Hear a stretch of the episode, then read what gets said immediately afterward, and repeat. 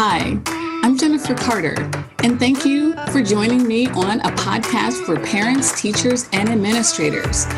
Today's conversation should be a good one, and I'm sure it's something on your mind. So let's get to it. All right, so thank you so much, Nikki, for joining me. I should call you Nicole. Um, Nikki is fine. so, can you just tell us a little bit about yourself? And how you're connected to education. Okay, well, thanks for inviting me. I'm, I'm thrilled to be here. Uh, my name is Nicole Shabazz, and I am affectionately known as Nikki in my entire life. So, Nikki is absolutely okay. But I am an educator, and uh, currently, I am a school librarian, so I refer to myself as a library professional, meaning that I've worked extensively in public libraries as well as school libraries from K through 12. Currently, I am an ele- elementary librarian, and um, I consider myself a reading evangelist. I mean, I believe that reading is the gateway to all learning, mm. and I think that being proficient in reading and having a desire to read really opens the door to success for all kids you know it, it is the key that opens the door mm-hmm. and so i spend the bulk of my career uh, really advocating for students who are not proficient in reading and students who can read but lack the desire to read and so mm-hmm. in the reading world we call that reading reluctance and uh, so much of that is tied to historical um, things um, in our in our society. And so when children don't necessarily see themselves in books naturally they can be less affected by what they read. And so i spend a bulk of my time really trying to dig into what young people love and enjoy and then trying to make it relevant and resonant for them. Nice. So i mean i of course being a former english teacher I mean, I'm definitely not reading reluctant, but um, my my son Ian started out really loving reading, and as he got further and further into it, he got more and more reluctant. But we can talk about that later. What do you want to talk about? What are we talking? Well, I mean, yeah, well, I actually think that's appropriate, and I think it's actually typical for Black boys in particular. Mm-hmm. I hear a lot of people say, you know, Black boys just don't seem to like to read, you know, like girls do. And what I've found in my profession, in the early grades, Black boys are as excited about reading as any other child. And what I started to see is that that taper off around the upper levels of elementary. So around fourth and fifth grade, you kind of see this market decline in mm-hmm. their interest in reading. Hmm. Um, and again, a lot of that goes back to, I think a lot of it goes back to just that coming of age, masculinity, and getting cues from some people that maybe books are not the thing that boys should ascribe to. Um, hmm. Another part of that is they don't necessarily see themselves in books. And then yet another part of that is that in most library collections in schools, we are heavily focused on literature and stories that girls most resonate with than boys. So our nonfiction literature, you know, that kind of yucky, gross, fun stuff that boys like, we tend not to have as many of those. Yes, books. yes, yes. And that's you know yes. what I that is exactly what happened. He was an avid reader until he got to middle school, and mm-hmm. it became more literature heavy so he wasn't able to read Captain Underpants. His favorite book when he was little was Zombie Butts from Uranus. Uh huh. Uh huh. Of course. right. You right. Know, um, and it got heavier and heavier. And then by the time he got to um, eighth grade and middle school, they read the autobiography of Frederick Douglass. Oh, which he was like, "That's great," but he's like, "This mm-hmm. is so boring. I don't ever want to read again." And when uh-huh. he said that, it was like me I, I, literally have a library in my house. I have an entire uh-huh. room devoted to the the celebration of books and to have my boy who i mean he he was building a library. He had a huge bookshelf. Like to know that that was the stopping point hurt every part of my heart you know it's like you know like those little old black ladies in movies and they're like you know their kid says i don't love jesus and they're like oh my God, you know, I had a moment like that where I was like, right. you have to love books, you know? But he really struggled. Absolutely. With, he really struggled with that literature stuff. And yeah, so, yeah. And so it is typical.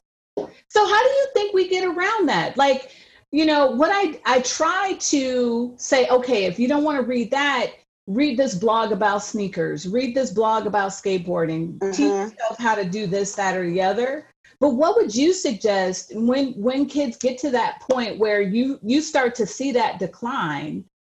What can parents mm-hmm. do to mm-hmm. be like, no, no, no, no, no, let's keep it, you know, let, us know, you know, right. Well, I, well, I, I think what you said, Jen, was the right thing. I think you have to give children voice and choice. I think we have to realize, in particular um, for boys, that they may not necessarily read a book from cover to cover, but they might read a blog, they might might read a magazine, they might read a you know a short article. So we have to praise and recognize the reading that they do. You know, in this digital world, kids are reading just as much as if they were reading a book in a digital format. And we have to give respect to young people for the things that they like to read. And I think we have to also engage and converse with them around what they read. I think it is so mm-hmm. typical for us to assign reading for young people, you know, to tell them during the summer, make sure you, you know, read 10 books over the summer and log those books. But then we never get back to really exploring what mm. children really enjoyed about reading and building those relationships. And so while there are a lot of commonalities, um, especially for African American males, males of color in general, we still have to realize that children are in their individual selves and we have to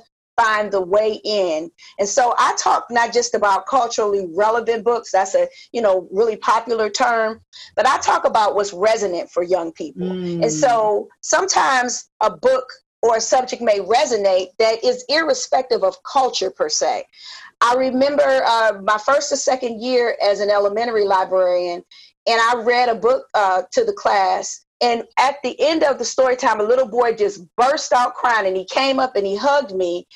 And he was sad, but he was happy. He was like a kindergartner. And the story was about a parent. In the story, a parent had passed away, and his mom had died like maybe six months before. And so that was a story that deeply resonated with him, you know, but also to hear that during story time, it was being addressed with the loss of a parent was like he was happy that that was being discussed so you know that really at that point really you know spoke to me about really digging into what's resonant for children you know but and you know so what? that's about building relationships i think what mm-hmm. you say about resonating means that we as teachers and parents and even administrators we have to take the time to have just conversations to understand what they're interested in. So yes. you can't get to the part where you resonate until you get you have that that crucial part of the relationship building. And because absolutely. we're we're facilitators of what they read and what they get exposed to we can kind of curate existences around kids. Like I'm always suggesting a reading to somebody.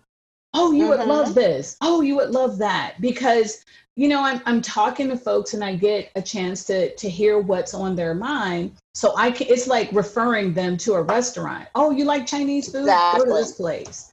You know, exactly. I think that's really good insight. And that's a really important point to make that we got to pause in that moment and have mm-hmm. much more conversation around what they're reading, which kind of leads to the next thing. Are those summer book lists even? You know what? I think it can be a starting point again because you have to meet children where they are and children of course are at different levels so i think there are references but again going back to building those relationships you know I, I almost consider myself like a book concierge just last week i literally in one day got four texts from somebody who was 17 to someone my age asking about book lists for various things. So, uh, my my goddaughter, for example, was one of the texts. She's 32 and she's about to have her first baby. So she's like, "God, mommy, make me that book list for you know the little ones, you know." And then I had a you know a good friend who wanted a she well, she was sharing a book with me that she thought that I would really like and she while she was asking me to create a book list and she says I'm sure you probably read the book before. And I said yeah I have some book club stuff about it and she just laughed. You know she said I knew it when I said that but part of why the ask is there is one I have the relationships but two I have the competency to be able to pro- provide the resources. And of course, that's because I'm a professional, but I don't know these things just off of the top of my head. Part of it is I am a voracious reader. So that is elemental, I think, to being able to build the relationships with young people and to recommend reading. But also in my profession, we use selection tools. So, School Library Journal, for example, um, the Horn Book, and book lists, those are three selection tools that librarians rely on to give us, you know, very good book reviews and help us kind of narrow down what books we're going to select for our collections and recommend for our youngsters. So that I think those things are important. Can you say the name of those again so that folks can can use those tools? Sure, absolutely. So school library journal, book list, and the horn book um, in particular. So there are others. I also rely on we need diverse books. So it is a campaign that got started around 2013 and 2014. Um, a very prominent African American author, he's since passed away, Walter Dean Myers, who I love tremendously. Yeah. He did an op ed piece. Yeah, he did an op ed piece about where were the black books for children? You know that, that they, they really weren't out there. The publishers weren't putting the books out there. And even when there were books coming out about black children there were largely white authors uh, writing those books. And so a study was done and there were there was a dearth of black books. I want to say something mm-hmm. like in that year five to six percent. There were more books written about animals than there were about children of color. And so that piece just set off a firestorm in the writing and publishing uh, industry, and it led to the birth of We Need Diverse Books. So, uh, viewers and listeners to the podcast can go to www.weneeddiversebooks.org, and they give a lot of information about really good multicultural, culturally relevant books. They provide uh, reading guides for books. Um, they often have author spotlights. And so it's a really great resource in particular for uh, culturally relevant materials. But yeah, we have to rely on a lot of those tools because there's so much out there to be able to distill what is really good literature for young people. And I have to make that kind of disclaimer because everything that's written out there is not of great quality. And so we have to also be thoughtful and evaluative when we're thinking about the books that we want to share with young people, particularly mm-hmm. children of color, because we have to be sensitive to their experiences.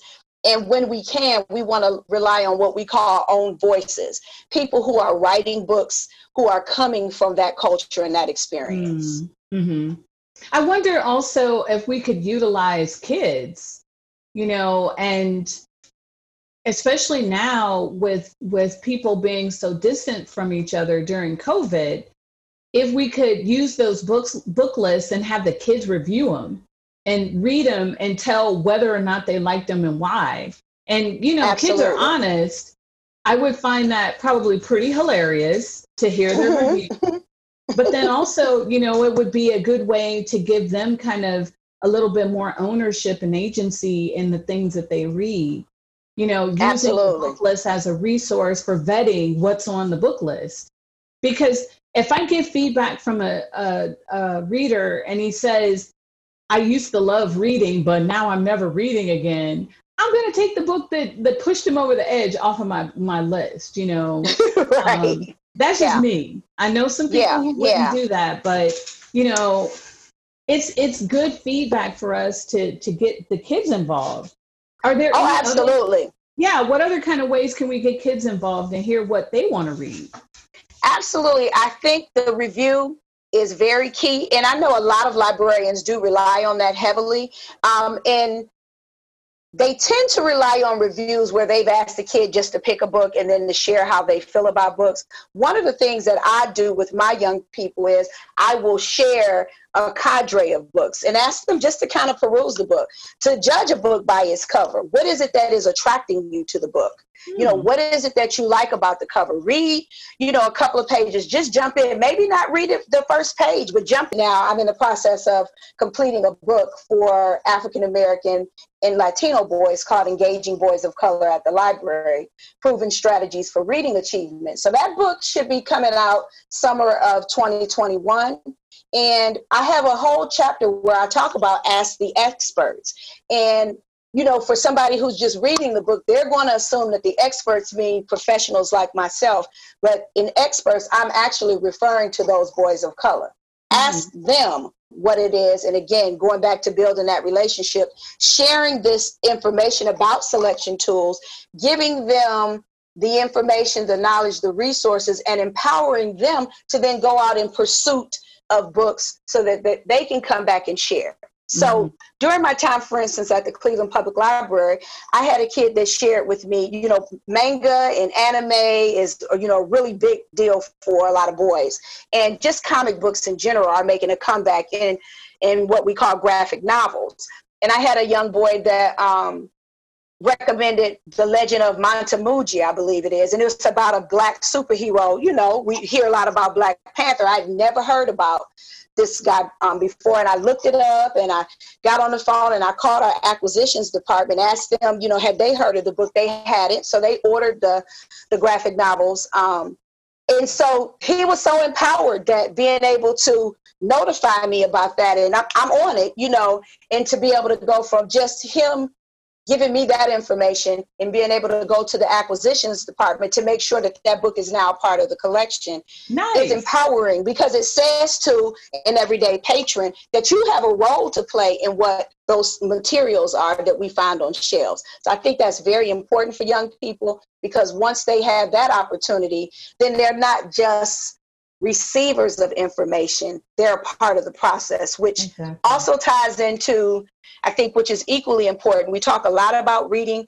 but I think the relationship between reading and writing is also mm-hmm. important as well. That now gives our young people an opportunity to express. So, reading, as Pam Allyn says of LitWorld, reading is breathing in, but writing is breathing out. And I Ooh, think that has to be elemental. I love that.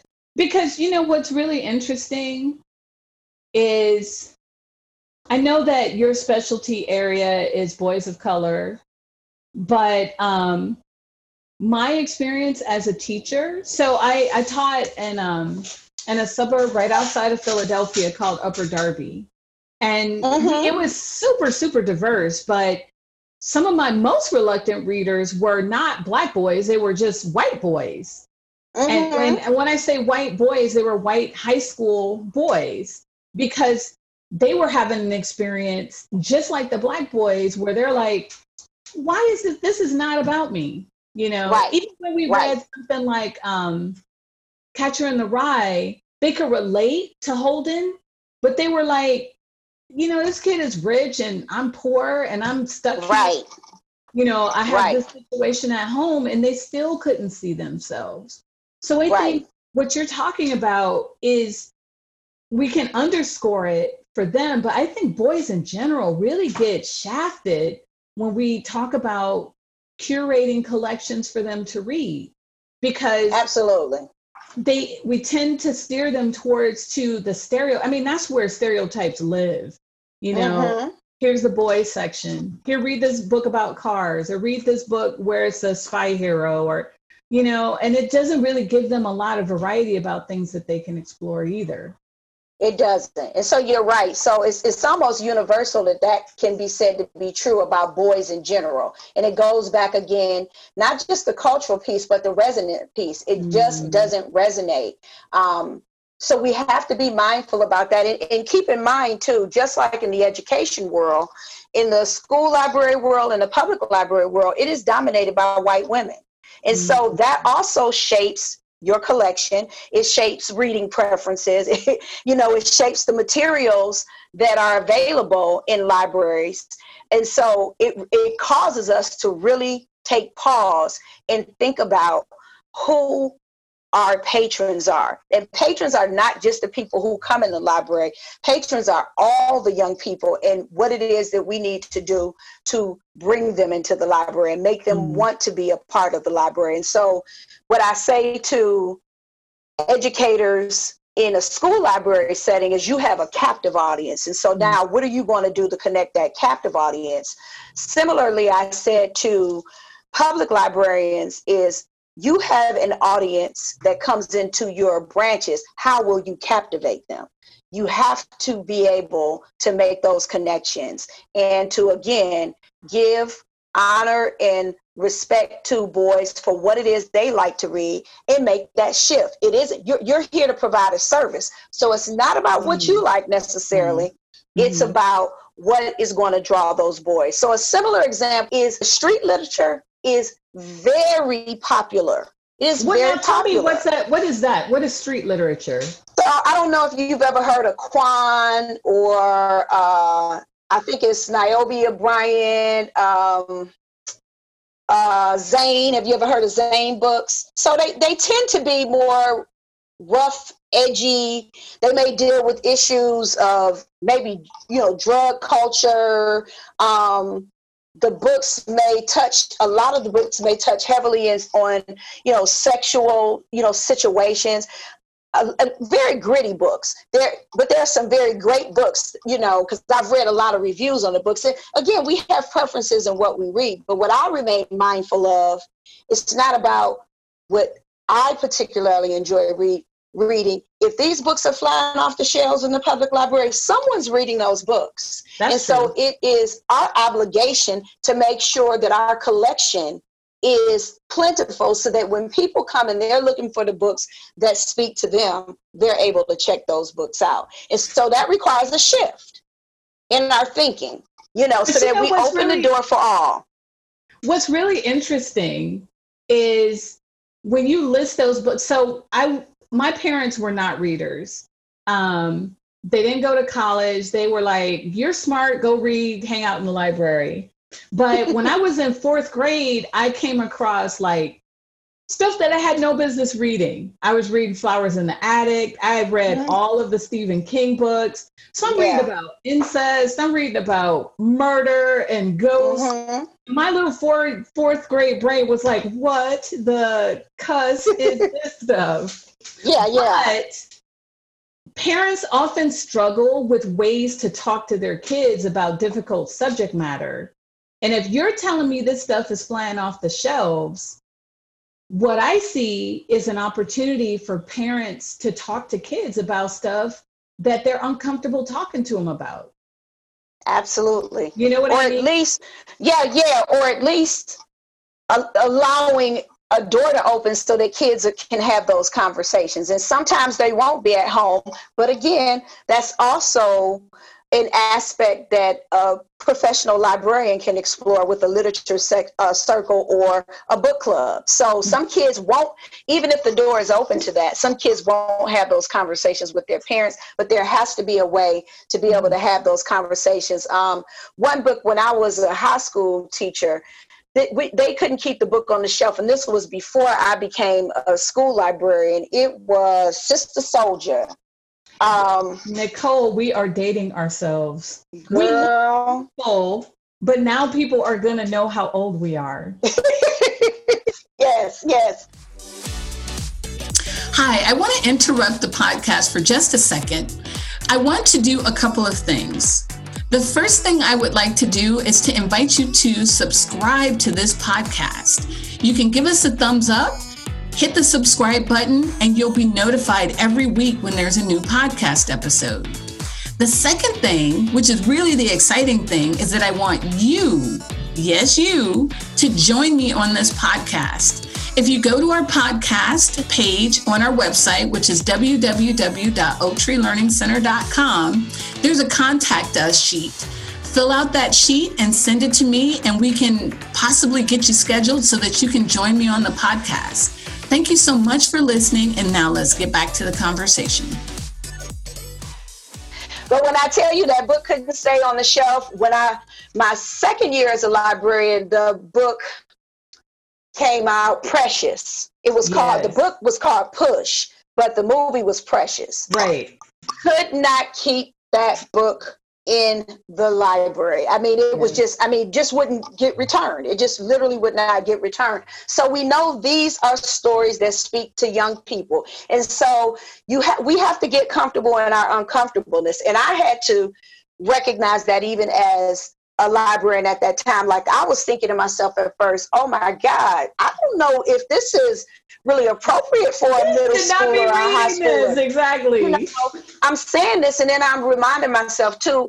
A part of my mission as a librarian is never to censor, but always to provide the the information in as much an age appropriate way as possible and then open a door to having a conversation and so through a book club we were able to do that and so that's why it's so important not to just send children off to read and not unpack what they've read, mm-hmm. no matter what that is. So I remember I remember having a situation or you know a conversation with my niece who is now a 10th grader, but she was in fifth grade at the time, and um, I loved her teacher, real progressive white lady. Um, but she assigned the kids the Secret Life of no, it wasn't the Secret Life of Bees. Um, the Invention of Wings by Sue Monk Kidd, and um, it was such a heavy book about slavery. I read the book along with her, and I was a little baffled that she didn't really go and she didn't unpack that book. And so I had to have that conversation with her. One, just because I don't care what child it was, that book was so heavy, you really had to unpack. And you really had to have a lot of conversations around it, and you really had to spend time that the curriculum didn't allow her to really give. So then you got to think uh, about is that appropriate right right. at that time. Um, and then also as a white woman, you know, so much of what that book dealt with, I could imagine her cringing having this conversation with 90% African American class. And see, and so sometimes you have to bring again own voices, you have to bring others into the conversation so that we can get the level of authenticity I think is necessary to allow children to open up. My niece wasn't comfortable opening up about things, you know, in the book, even when they had opportunities to discuss, you know, because of that. So I think we, you know, it's a double edged sword on the one hand. We have to make those stories available, but we also have to really create safe spaces so young people can mm-hmm. feel comfortable young sharing whatever it is they like to read because during the research for my book some of the interviews that i had with black males that are authors now was around their embarrassment because they were readers as young people and how they were bullied because of that. And they mm. didn't feel that they, you know, they would hide their books in their book bag. Like they didn't feel comfortable riding the school bus reading because, especially by high school, because that was deemed something that you were punk if you did that. And how because we think we've made reading so feminine, you know? Yes we always say, yes. "Oh, my girls love to read, but my boys don't." Like, and that's right. our fault. You know, we didn't put those mm-hmm. folks in. They didn't put them that that stigma on reading. That that's that's us. And it when is. I say us, I even think teachers. You know. Oh yeah. Like I think teachers just take for granted that boys aren't going to read a lot when. Mm-hmm. I know that they do. I witnessed, like I said, um, I have, he's not my real nephew, but I, my, my little nephew loves to read. He reads mm-hmm. all the time. And then he also has like a little podcast that he does. And oh, he's always cool. sending links and, you know, Auntie, look at this, Auntie, look at that. And, you know, just sharing what he's done and what he's exploring, what he's read about. And I would never in a million years assume that reading is for a boy or a girl thing. I just everybody should love to read, you know? Yes. My yes, question reading is, is thinking. Reading yeah, is thinking. Mm-hmm. I'm always like, why don't you read? You know, I, I don't right. look at it like, oh, you're a boy, you don't read. I'm like, why? What's wrong with you? you know? Right, right, um, right, right. But, you know, I also feel like parents don't necessarily read a lot. I know the parents that we have in our school, at my preschool. So Oak Tree Learning Center has a preschool but it also has a school age program. And so we're in San Bernardino. We have a wide array of economic situations, which means we have a wide array of wide array of work situations. Mm-hmm. work two jobs and they're single parents or have three kids and they're single parents and they don't have a lot of time to read but what can i get what can i do to get them to read more Right. So it is a fact that a lot of uh, the lack of reading that we see societally has to do with the fact that adults don't read. So there's a lot of data out there that shows that after high school, most da- uh, most adults never read a full book from cover to cover in their life. So for me, oh my God, that just is you know I'm clutching pearls here, right? I mean, look that, at right? look, I'm I'm holding my head, my heart hurts. Right. A couple right. Yes. Right. But I but again, also I'm always still reminding myself, just as you said, people are dealing with so many other different immediate needs. I happen to be somebody who I, I think I was just a natural born reader. And so when things come to us easily and we love them and enjoy them and we're empowered by them and we see the value in them, it's easy for us to get kind of, you know, snobbish, if you will, and think, you know, why isn't everybody doing this? You know, there's a reason why other people aren't doing it. And, and they're valid reasons. And so, because we know the value of reading, it's our role to find a way in for everybody. So, again, as you know, as I mentioned before, you know, they may not read a book from cover to cover, but a great article, a, a quick piece that only takes a couple of minutes, and to build a conversation, a really robust, interesting conversation around it is going to draw someone to want to read a little bit more about that. And so you might have to do it in incremental steps. Um, reading audiobooks. I mean, so for me, being so busy, that's how I get a lot of my reading in now.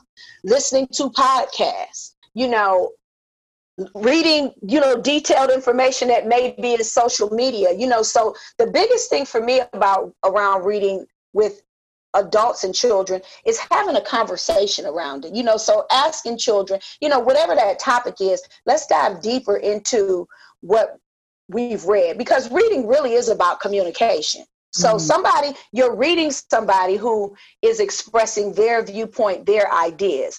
So you know conversely when you're writing you're doing the same thing. So that whole idea the written language is about expression and communication and that's really what we want to focus more on than saying to a person you need to read 500 pages in a book. Mm-hmm. you know and, and i think parents it, can get around that and making it much more about hey like i send stuff so my ian and here's the interesting about interesting thing about ian so he graduated from dartmouth right he graduated from dartmouth mm-hmm. in june and it's not like you don't read when you go to dartmouth Sure. Right. so or any college, you better be reading. right. So it's not like he hung up his his his reading glasses, so to speak. Right. Um, and now that he's a, a working person, when I send him articles about business, he finds the time to read them if they are something he can use. So he right. was trying to navigate around a, a colleague, and I was like, "Here, just read this," you know. So he read mm-hmm. the um, from the Harvard Business Review. There's like a 20 page article about how to negotiate relationships when you're at work. Mm-hmm. Now, that again, that's not like, that's not a fun or easy read, but because he was interested, because it, he was relevant, he was right. able to read it. And it, it goes back to what you've been saying about conversations and finding things that resonate.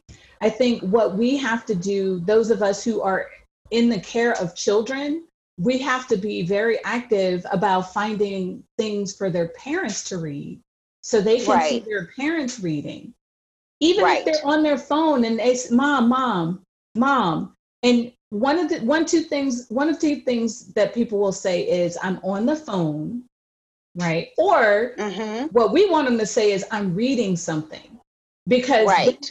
actually hear i'm reading something give me a minute you know what I mean? Right. Because right. It, it gets into their subconscious to understand I have a, a, cell phone, but this is a conduit for information also. Exactly. Because we exactly. I, I, think we we do us readers with my our little sacred libraries, we do get a little bit snobby when we see people on their phone reading. You know, Ian read 20 pages of that article on his phone.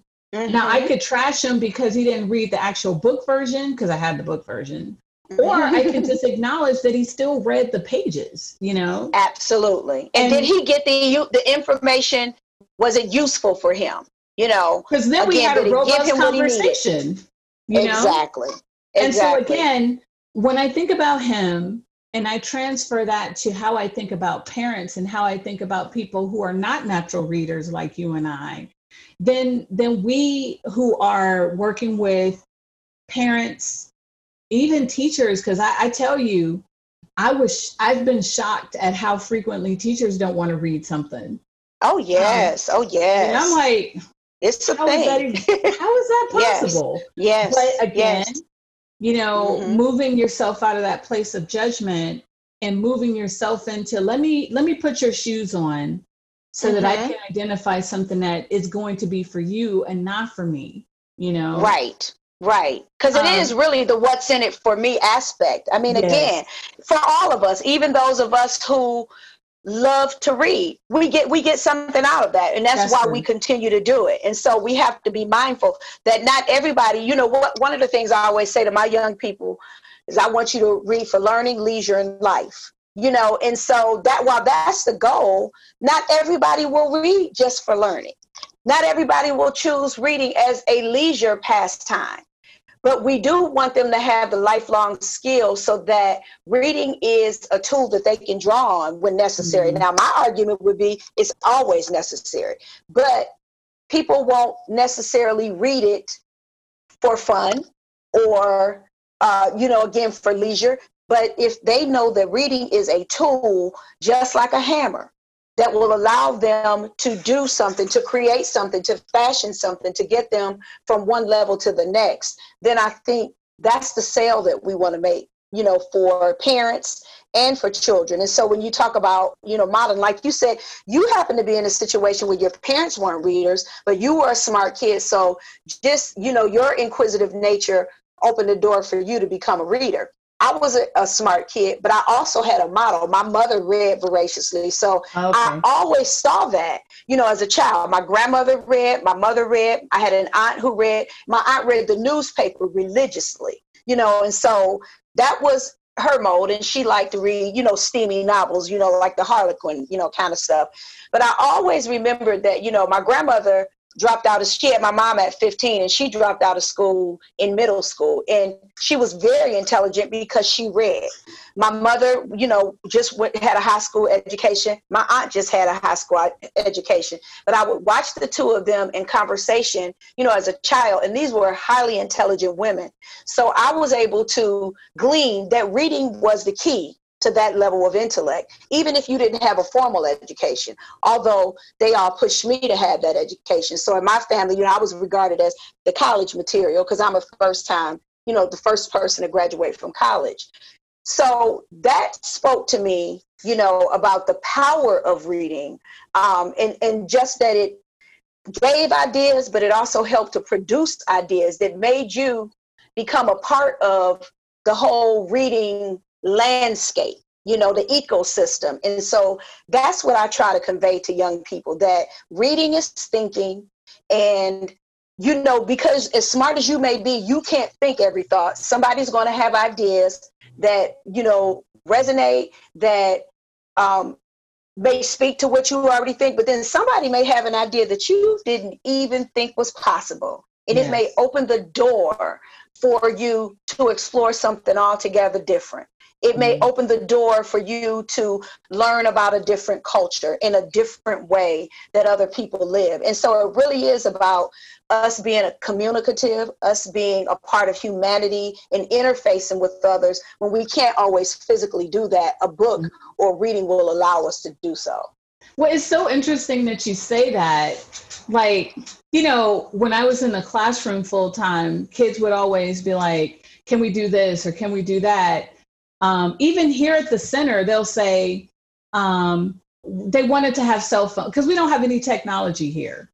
Um, oh wow! And it's, okay. it's it's really interesting now because the kids are doing distance learning.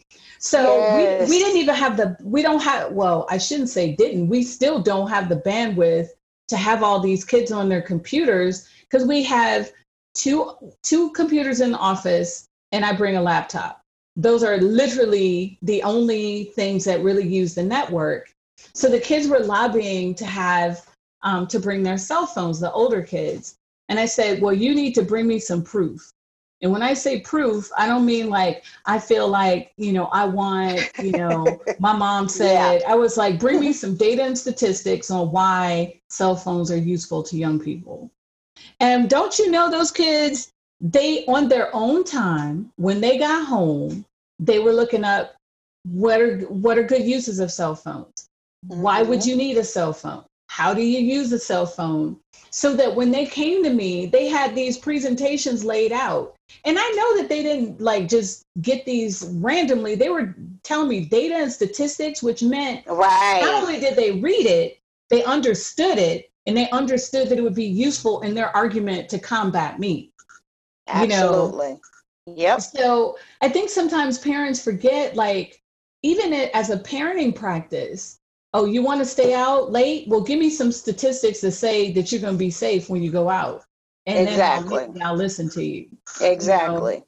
And if you have a, a student, like I would have definitely been like, let me go on the internet. Let me go get this book. Let me read this magazine article so that my parents will let me sneak out and go to splash in the flats in the middle of the night. yeah, yeah, yeah. You know? right, right, um, right. So I think what you were saying about intelligence really strikes a chord with me because in order to read and understand and then use it, that other piece, that use it piece, that's why you read. You don't mm-hmm. necessarily read because your eyes drag across. You don't necessarily read because, you know, you get tra- like, you know, you just like the vocabulary. You read because you get transported somewhere else because you're using your imagination. Or right. you read because it gives you better arguing skills or it gives you something to talk about or it helps you relate to people because you're using yes. what you read. And yes. I mean, we can circle all the way back to the beginning, which is a lot of boys, you know, boys of color, don't necessarily find any use in what they read, you know? Right. A lot of parents don't find use. So I think your point, I, you know, to to kind of go back to what you were saying, I think your point about, you know, that there is this this connection between cognition and reading but we have to make sure that people understand that so that they understand that reading is why you read it's because you can then use the information and absolutely literally be smarter you know? Absolutely. Uh, it, it builds and sort of uh, i heard you mention vocabulary and so you know there's a science to reading as well. So we're talking about you know reading out of enjoyment reading you know for academic purposes you know but reading is not a natural process. I think um, if, if I wanted to convey something, you know, to parents in this conversation, that would be the, big thing as, as well. And even to some educators, I think people are misinformed when they think that, you know, reading is natural. It is not. It is a taught practice and it, you know, there's a science to it. And most everybody can learn to read, but they have to be taught to read. And so that goes back to where you are, you know, in the work that you do in this early learning space, you know, our emergent readers, and how, you know, drawing that focus on the importance of reading as they're emerging is so pivotal into them becoming proficient mm. people who love to read. And so, you know, we, we're focused a lot on that in the library world as we learn more about the science of the brain and about how important it is, again, that modeling piece for kids to see reading, for kids to be able to develop rich language around reading, you know, because you know, students always say to me, you know, members of my family are looking look at college material using those big words. Well, part of that is because my I have a repertoire based on what I read. You know, so the more you read, those words just kind of get thrown in your brain. And you know, what I explain to young people, when you have that repertoire, it doesn't have anything to do with you being a smart person. But if I have a repertoire of five thousand words in my bank and you only have 50 words what you express is going to be less rich than what I express, although we may be literally thinking the same thing. I have more to draw from than you. And right. that simply comes from my exposure to language, you know, and that's uh, the power of reading. And then again, that ability helps you to be a better writer when you want to express your thoughts and ideas. Mm-hmm. So those are symbiotic relationships that mm-hmm. we have to create, you know, for young people. And, and we also have to remember, remember that a lot of our parents, didn't necessarily have the best experience when they were in school. And so yeah their ability to, you know, or desire even to model that, they may not have necessarily seen value in it. So I'm a fervent believer that if you can convince people of the value in something, they will give it the attention. We give time to those things that we know matter, and we've seen, you know, proven results that they matter. But again, we recognize people the way they do it, and we herald that as they move deeper and deeper to into their relationship with reading. Well, I don't know if we could say anything better than that. Because that is 100% spot on. And like I said, um, you gave a bunch of really good resources. Um, we'll put those all into the, the notes for the show after the podcast is put up so that people can find the selection tools. I'm going to see if I can find that op ed um, by okay. Walter Dean Myers as well and put yes. a link up there. Um, do you do you have uh, the is this the engaging books at or engaging books at the library or um, do you have a link to your book or like how are we going to find what you've written? Well, I'll share the, the book cover and the information, just a little blurb about the book. I'll share that with you so you can also share that in the podcast. Um, there's just so much out there, you know, that for young people to enjoy. Um, I just wanted to share just three recent books for kids in your, you know, realm, the, the young people. One is called Woke Baby. You may be familiar. You may have seen this book I already by Mahogany that. Browne. Yeah, you suggested Baby. that, okay. so I have that okay. one. So you have one baby, and I know this one is really popular now. Anti-racist baby, okay. Ibram X Kendi. So you know he wrote um, "Stamp" from the beginning, and um, "How to Be an Anti-Racist." So this book is it's actually his daughter on the cover. So this is just an adorable book, a newer one, and uh, just a recent one I picked up too. "I Love Me" by Sally Morgan and Ambelin Kwaymullina. So these are three so really pretty. great resources. Yes, yes. And it's just more and more out there. But I just love the fact that the publishing world is really jumping in. These are all board books, and they're really jumping in and recognizing that reading starts before children are even reading, that they're mm. watching, that they're seeing us, that they're touching, that they're feeling, and that once they see themselves in books, they have an expectation, and it's our job to meet those expectations for our youth. Excellent. Well, I really appreciate you talking to me. And I feel like I have a whole bunch of other questions. I may have to text you after this is over and put some more show notes and get some more questions answered. but I really appreciate you making the time to talk to me today. Absolutely. No problem. It was my pleasure anytime. So that's our conversation for today. I hope you found some information that was interesting or a perspective that you hadn't thought of. If you like what you heard, or even if you have some feedback, put a comment in our comment section. Be sure to like our page and make sure that you subscribe so that you can hear when the next video comes out. Thanks so much again for joining us.